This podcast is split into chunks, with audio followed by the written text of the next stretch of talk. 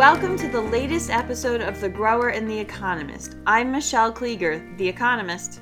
And I'm Peter Konjoian, The Grower.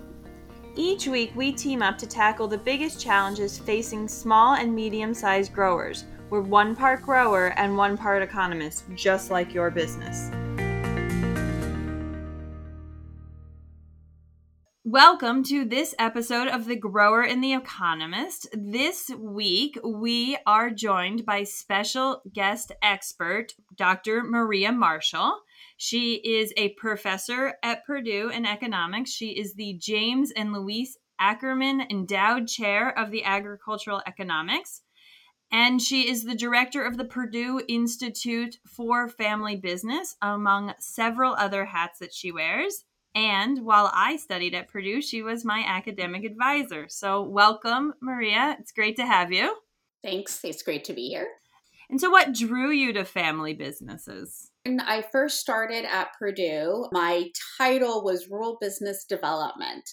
And a lot of it revolved around entrepreneurship and starting businesses. And I think there's a myth that businesses start one person starting on their own, pulling themselves by their bootstraps, and quickly realize that without family support, family money, no businesses get started, not even Apple, which started in their garage. It really made me think about how important these family connections and that support of family, whether it's financial or mental, is really important for entrepreneurs. And then as a business starts, I would say their infancy, then as they mature, and then as they think about that transition as they get either growing or the incumbent is going to retire, that becomes again another kind of flex point where the family would come in.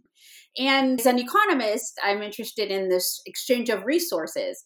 And so when I was thinking about that, I was like, well, when a disaster strike, whether it's a normative disaster, you would have a divorce, a death, something like that, or non-normative disasters. So you get hit by a hurricane or a tornado or, or some kind of natural disaster, pandemic. Um, there's an exchange of resources that happens between the family and the business. And a good way to study that was these kind of shocks of thinking about what comes first and what has to give and what are those flex points for family businesses. Just that breakdown of normative versus non normative. I think we all like to think about things that are within our control. So that discomfort in general of thinking about disasters and death and pandemic and national disasters, how they impact businesses very differently. And, and then just that interaction between our personal lives and our professional lives and how they're even more intertwined when it is a family business. Part of the reason that we wanted to have you on the show, our audience is small and medium sized growers. And so, as you said, that entrepreneur, that rural development, those are people that are likely working with family members. And so, just making sure that they continue to have resources again as there are so many shocks in the system in general and then the pandemic just isn't helping Maria, as, as you describe some of these uh, situations that family businesses find themselves in, being a member of one myself, my opening generalization that when things are going well, everything's fine, it's easy, but it can turn on a dime depending on what challenge hits us. That's exactly right. And I have this little motto, I don't I'm sure it's not mine, but I picked it up somewhere of like policies before problems. so when times are good, that's the time to kind of reflect on policies that don't in that particular time affect anybody in general. Let's say prenuptial agreements, thinking about what that means in terms of protecting a business asset and that has nothing to do with the marriage itself. So you don't want to do it while somebody's walking down the aisle to say, oh, by the way, now we need a prenup. And then they're like, oh, why don't you like my spouse? you might want to say, this is a policy we have to protect a business asset, which everybody has to comply with. It's a policy that doesn't affect anybody at any particular time. Uh, job descriptions. Since some things are very sometimes very simple to the more complicated, where you sit and think about what you want to have in place that you you would have when times are good so that when something happens you have something in place you've thought about it at least that also applies to the succession planning part of this right oh i actually think you should start thinking about what the succession plan looks like or what you would envision very early. If you were an entrepreneur starting today, I would say start day one. You, what is your exit strategy? So if you have a family business and it, retirement would be the exit strategy of some kind, maybe. What does that look like? And how do you bring your kids along from a very young age, in some instance, to love the business, understand the business, if they're not going to be managers to be competent owners because they understand some sense of the business and that starts very early actually. Some people want to say well my kids are only teenagers. I'm like oh start now. Right? Don't wait until they're 30 and then you're asking them do you want to come back? Or are you or 20 are you now interested in the business? That's very insightful and it's what we as family business operators need to hear over and over again. We need the reps. We, we need to keep hearing it from people like you to help guide us. Tell me the way that I was taught the succession planning, Maria, some of the terminology that, that I learned was uh, first the founders generation, and then the next we call the sibling rivalry generation. And passing from founder to siblings or children is there something like 50% failure rate. And then the third generation is i was uh, taught that it's the cousin consortium generation and handing it or making it to that generation is only a 1 in 10 chance of success that's exactly right. It's the founding generation. Uh, sometimes, depending on where it is, I might call it the incumbent generation and then it goes to sibling partnership instead of sibling rivalry. and then it is the cousin consortium. And I use the old rap song, you know, instead of more more money, more problems, more people, more problems.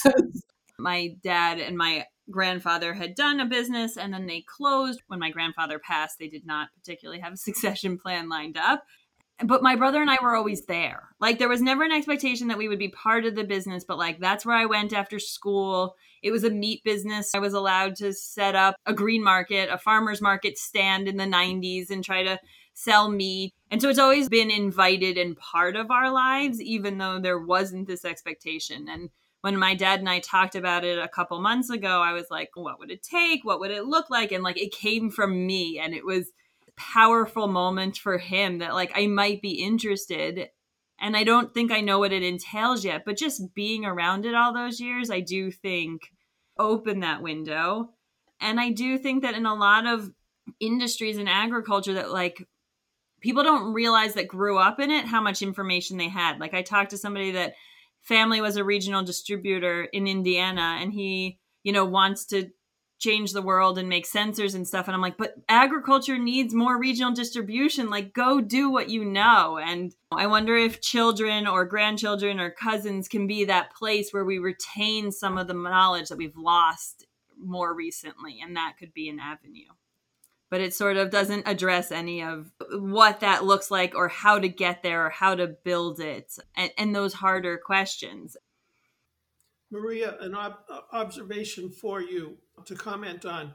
Of my age, I lost my parents in the last several years, and we grew up on a farm together, built a greenhouse operation together, spent our lives together. I took a detour to through the academic world, through grad school and, and university life in the early part of my career, but then found my way back to the family. So, oftentimes, when I'm engaged in a conversation with friends who have lost parents, I'm very careful not to say I was closer to my parents than you were, but I, I do feel that because I not only lived with them or had them as parents, but I worked with them and had them as business partners, there was another layer on the relationship. I think the loss is different in that when it is so interwoven, it's the loss of a parent and a partner. And both of those can bring a lot of grief in and of themselves. And it's that loss of the day to day interaction with that partner that also happens to be your parent as well. It's like a double loss. The same grief that you have with your siblings of losing a, a parent, but it's compounded by the grief of losing a partner and a day to day person where you miss just see them every day if you had a cup of coffee. And I talk to farm families all the time. It's the cup of coffee in the morning where everybody got together might have talked about what's going to happen that day that is something that not every adult child has with their parent. I talk to my my mother probably normally a lot, but a couple three times a week, and maybe with my sibling twice a week, which is eh, for some families that seems like a lot, but it's still not the same as every single day. Your words are both insightful and comforting.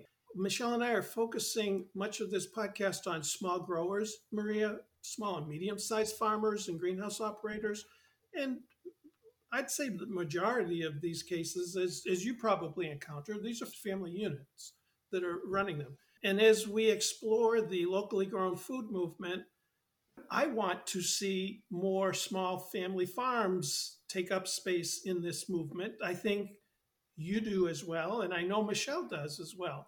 So, the topic that you're helping us wrap our arms around today is so, so important because the challenges are enormous. They're they're harder today, I think, than when my father started the greenhouse operation in 1960. Keeping land in agriculture in and of itself is going to require farm families to do succession planning and do it with eyes wide open and understand how the things that you're doing strategic planning things that you're doing actually affects that succession process and understand these kind of dual objectives of you know the incumbent and the successor generation and being able to kind of walk those through. And you know i get these everybody wants to talk about what kind of legal structure do i need? And i'm like no succession plan ever failed over a legal structure. It's the not talking about it that's going to cause it to fail because the llc won't talk for you so then are there resources that you recommend for people? It it does feel easy to really think about the the legal and the technicalities, but getting people in a room to talk. So how do you encourage farm families to get in the room and have these conversations? Don't do it over Thanksgiving. That's another one. really falls, I think, on the incumbent generation to start the conversations and to say, hey, this is what I was thinking. What what are your plans? What do you envision is going to happen and how do you envision coming back? And and starting those conversations early. And I, I think there's sometimes an assumption that the non-farm child has no interest. And then you start the conversations and halfway through they're like, oh, but I, I do have an interest right? And so nobody ever talks to that that child. There's just a lot of assumptions made. And so starting those conversations that say hey we want to come we're going to bring anybody together now we can do it over zoom so everybody doesn't have to be eh, at the kitchen table per se and start having this you know we want this to be a family business. That's i think that's the first thing. Is that what people want? Now how do we envision that we can make this do that going forward and and and start laying these things uh, on the table and being open to getting getting feedback back to figure out what you what you're going to envision. And really, I always say the sky's the limit of how you can make structure it. It's really what you envision. Then you can go to a lawyer and a tax accountant and see like, what do we do need to do formally to make this happen? But how do you envision this becoming a family business, being part of the family wealth, if you want to think about it that that way? That's a great way to put it. And you know the the two of you being economists, and Michelle, this this is what the, the beauty of our relationship, grower and economist. Maria went and Michelle's referred to this in the past, and you did a minute ago. When we focus on keeping land in agriculture, that's an important point. And, and as growers, we don't think of it that way often enough. So we need people like you and Michelle to strip it down to just the facts and bring to our attention this is as much about keeping this piece of property productive and in agriculture, whether it's your family or you sell it to another farmer. That is an, an important goal. That's a high priority but we, we don't often think of it that way. We're thinking about just getting from season to season and year to year and paying the mortgage. Succession planning seems so big and so uncertain and so risky. And it, I, I can understand that it's something that in some ways we do once or twice in a lifetime. if you're a successor, if you're the second generation, you do it once with your parents and then maybe one other time again with your children or cousin or whatever, whatever family member you might bring back or non family member that you might bring in. But it's something that doesn't happen every day. You do a business plan every year, you might think of marketing every year, but succession, it's this process that takes on average six years from like for implementation, not just the discussion and can has a lot of uncertainty it doesn't happen that often and so and a lot of things can go wrong and so it is kind of this thing of like i'm just going to push it back or i'll let them handle it when i'm gone i don't want to, I don't want to deal with this now I have to tell you that that six years number shocked me when you just said it. That feels like such a large amount of planning or more planning than most people think. And I'm guessing it's not intensive work during the six years. And it makes sense, right? You need six years to build relationships or understand what's going on or change leases or you know that it's not long in the landscape of a business. But to have the foresight to say okay like i'm going to do this but it's really not going to happen for 6 years feels very difficult for humans to do. And i assume that even people that do want to start succession planning don't start early enough is what i would take away from that Oh, and that's the six years of implementation. That's not the planning part because succession doesn't happen right away. It's not within like, oh, okay, I'm going to sign off all the paperwork and the incumbent goes off to Tahiti, right? so we have a really great roadmap that says, okay, what's the year that the that we're starting? So the incumbent might be 55 and the successor is let's say 35. And it's going to take us 6 years and every year you plan out this is how maybe the board or governance, right? If they're an LLC, they might have a CEO or a secretary or something. Those are that kind of board management things. Here's how ownership will change over the course of that time. Here are the functional responsibilities that will change over the course of that time. And any other kind of like miscellaneous dividends or any of those things that might need to happen when I was teaching a family business course, and it was all farm kids, and they're in college, and they're all going back to their family business, family farms. And they have put out this roadmap and go to their parents and say, okay, when are we going to start? And believe me, when they realize that they are at T15, so it's going to be 15, 20 years before they have complete ownership, some kind of rethink do I need to come right back or should I be interning somewhere else? You know, and one of them had T, grandpa passes away, right? It's like, grandpa's still there. So it's a very great way to envision what that really means when you're implementing the succession plan, which I think is where a lot of people stumble. It's like you get through all the talking and then it's like, okay, now we actually have to do this. You guys are bringing up time and how long it takes to implement and plan it and all. And it brings to mind an analogy. I recently saw a, a Walt Disney special on TV, and it was before he passed away when he was opening up the Florida location. And he made a comment opening it that, Welcome, we will never be finished here. It's never going to be built because it's going to continue to change and with time. Uh, I think that's right. It's the way you make decisions with your kids today in the small things that will help you figure out how you can make decisions in the big things. If you've always been an autocratic decision maker and they've never had input on, like, what are we going to eat today? Where are we going on vacation? How then, 10 years from now or 20 years from now, are they going to make really big decisions with you, not just for you, if they've you've never kind of cultivated that as a family. So it's like it really is constantly that family part is a big deal and how you make decisions, even your definition of fair in the family translates to what's fair and how you think about the business. Is it everyone's equal according to needs, according to contribution? What does fair really look like? If it's always been everybody gets the same, no matter what their contribution was or what their needs were, that's usually the way the estate plan and the business goes. Everybody gets the same, everybody makes the same money, no matter what their contribution, no matter what their needs. When you ask somebody to define fair, I think we all have a gut feeling of what that is. And so the fact that you took it a step farther and said, is it based on everybody gets the same or everybody gets what they need? And that's like the first place it forces people to think. And my dad's side of the family was everybody gets the same. So my grandmother for Christmas, everybody got a hundred dollars worth. And if your outfit was $96, you got a pair of socks. Like it was always fair.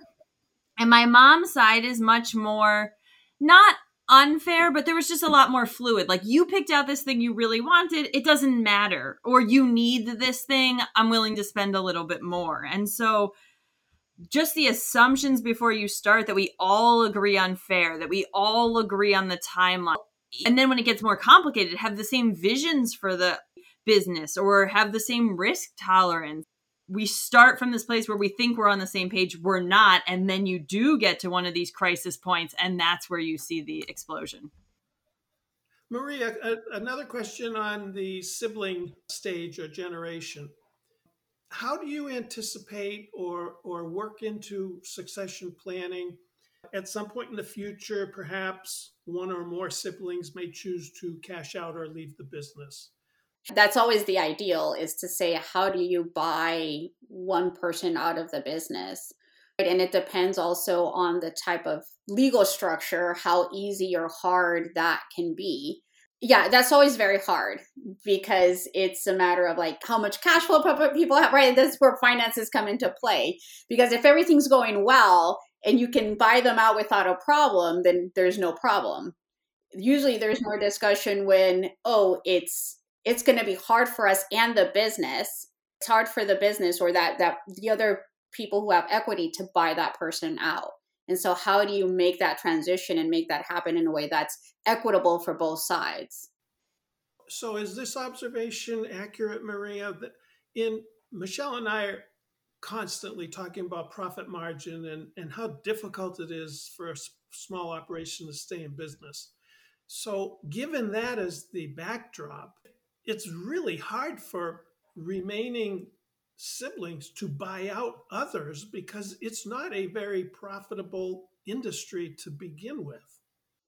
Ideally, if the incumbent would have known that one of them wasn't interested in the business, they would have done some other estate planning things to not give that business. So that's the one thing I start with like, figure out which of your kids is interested in the business.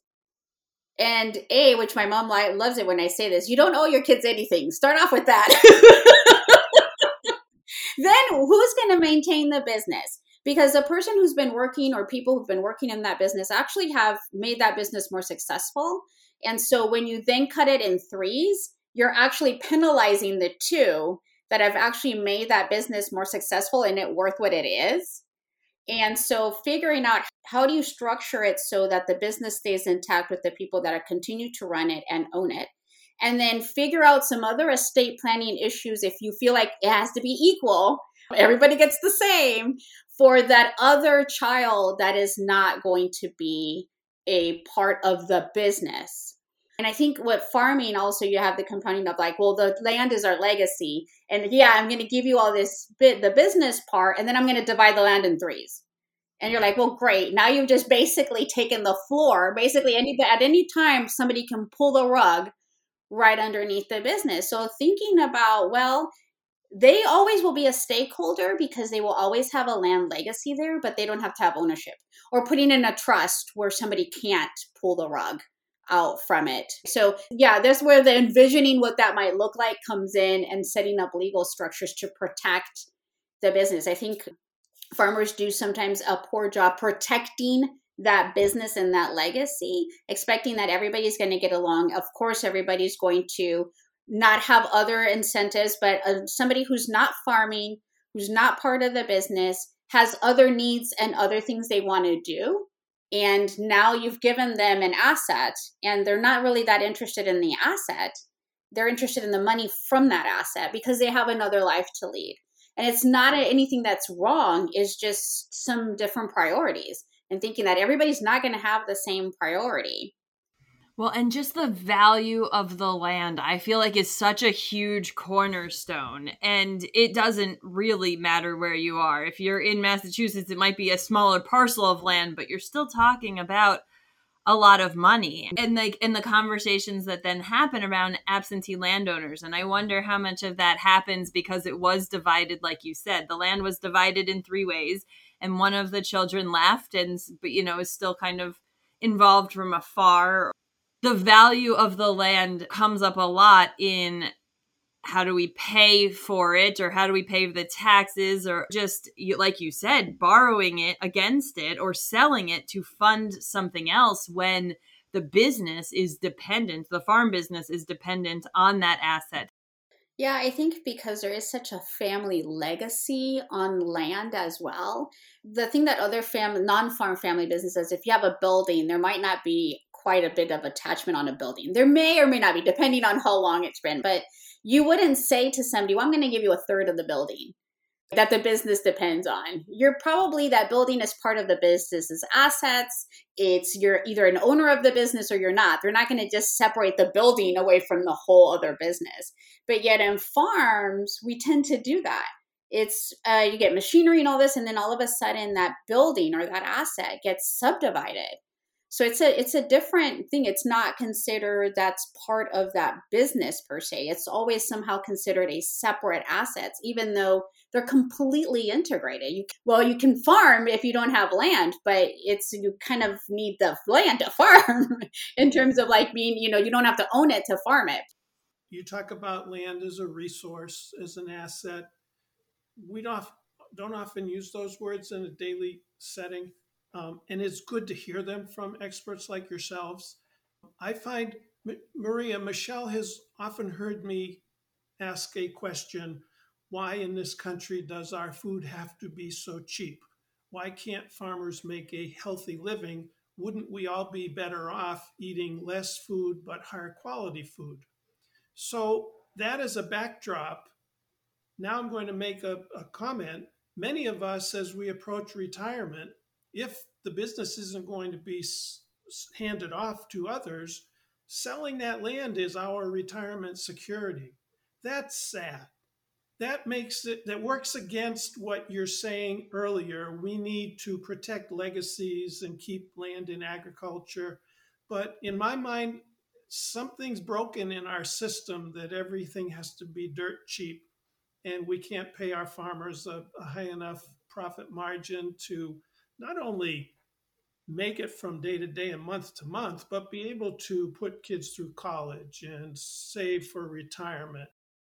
If you do not have a financial plan to retire, you're basically saying that land is your retirement plan and your successor needs to buy you out. And so that, right. So then the successor needs to have either the business needs to do well so that they can make enough money to be able to do that, or they have to have an off farm job. Now you have to be close enough for them to have an off farm job. Now, are they an owner and come once in a while to help? That's where you start seeing everything we're seeing today of off somebody, everybody, somebody needing to have an off farm job to be able to stay on the farm. And all of these things are very intertwined. and we could go on forever. but yeah, that's how it affects succession planning and the land staying in agriculture. Because if you can't save for retirement, that business is your retirement. So either your kid buys you out or you're going to sell it. So the last thing that, that I'd like to hear from you about Maria, I use the phrase family business matriarch. And I use my my experience, my life with my mom. And and I'm pleased to say that times are changing, so gender bias is is still with us, but it's we're kind of trying to tamp it down. But uh, going through my life, 60s and 70s and 80s, my dad and mom were a team, as as you would describe in any family operation, equal. If anything, if it wasn't equal, Maria, if if anything, it was more my mom than my dad. He had a part-time outside job until the greenhouse business grew to a point where he could quit. But he was more of the face of the business at conferences and extension meetings, etc. But I came to learn when I returned to the family business after grad school and, and trying to build my life and bring my kids up in the environment I grew up in. that the matriarch, that position is the glue that holds it together. And I was fortunate. My mom and I had similar brainwave thinking. We could finish each other's sentences in terms of bedding plants and the, the production. And so I was blessed to have that type of a working relationship with my mother. So to this day, that word matriarch to me in an agricultural setting is the most important position in the family. Many times overlooked somehow. I can give you an example that uh, when I have my students do this family, you know, they're talking about succession and going back and all this other stuff.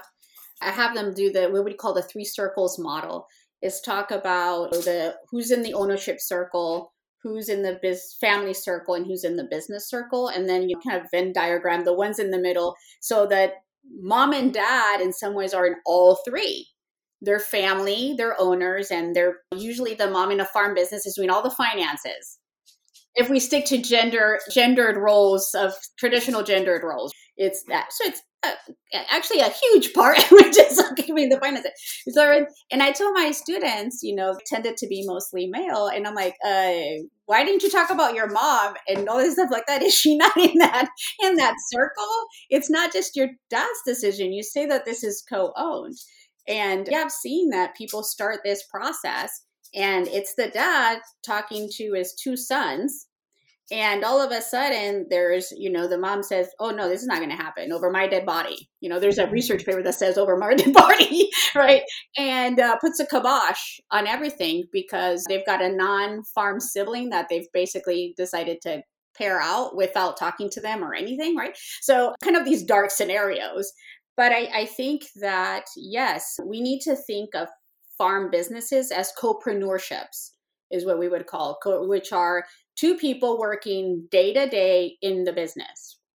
And that's what usually farms are, are co-preneurships.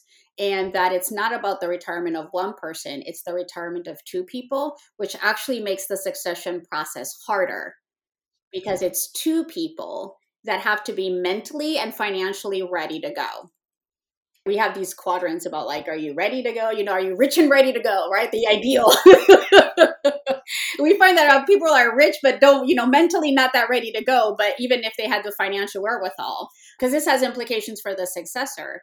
If you're 25 or 30 and your parents are 55 or 60 they're probably still in the stay and grow stage. They're not ready to go or financially ready to go and so that has implications for how long you're going to be working as you you said with your parents as partners as you buy into this business. It's not a 6 year succession process. It's a mm-hmm. 20 year succession process that you're working on. And so yeah i think that under if we understand that it's co-preneurs that have been working in this business together as founders for a long time that the partnership started at the marriage and the founding of the business the partnership isn't the sibling partnership. You're actually talking out of a partnership that, of founders that then is going to transfer to maybe another sibling partnership that is going to work very differently because siblings work very differently than spouses. Siblings have their own spouses and their own loyalties and their own things that they need to worry about. And so they have these divided, more divided loyalties than that first partnership that just had each other and so that's where it starts to to play in.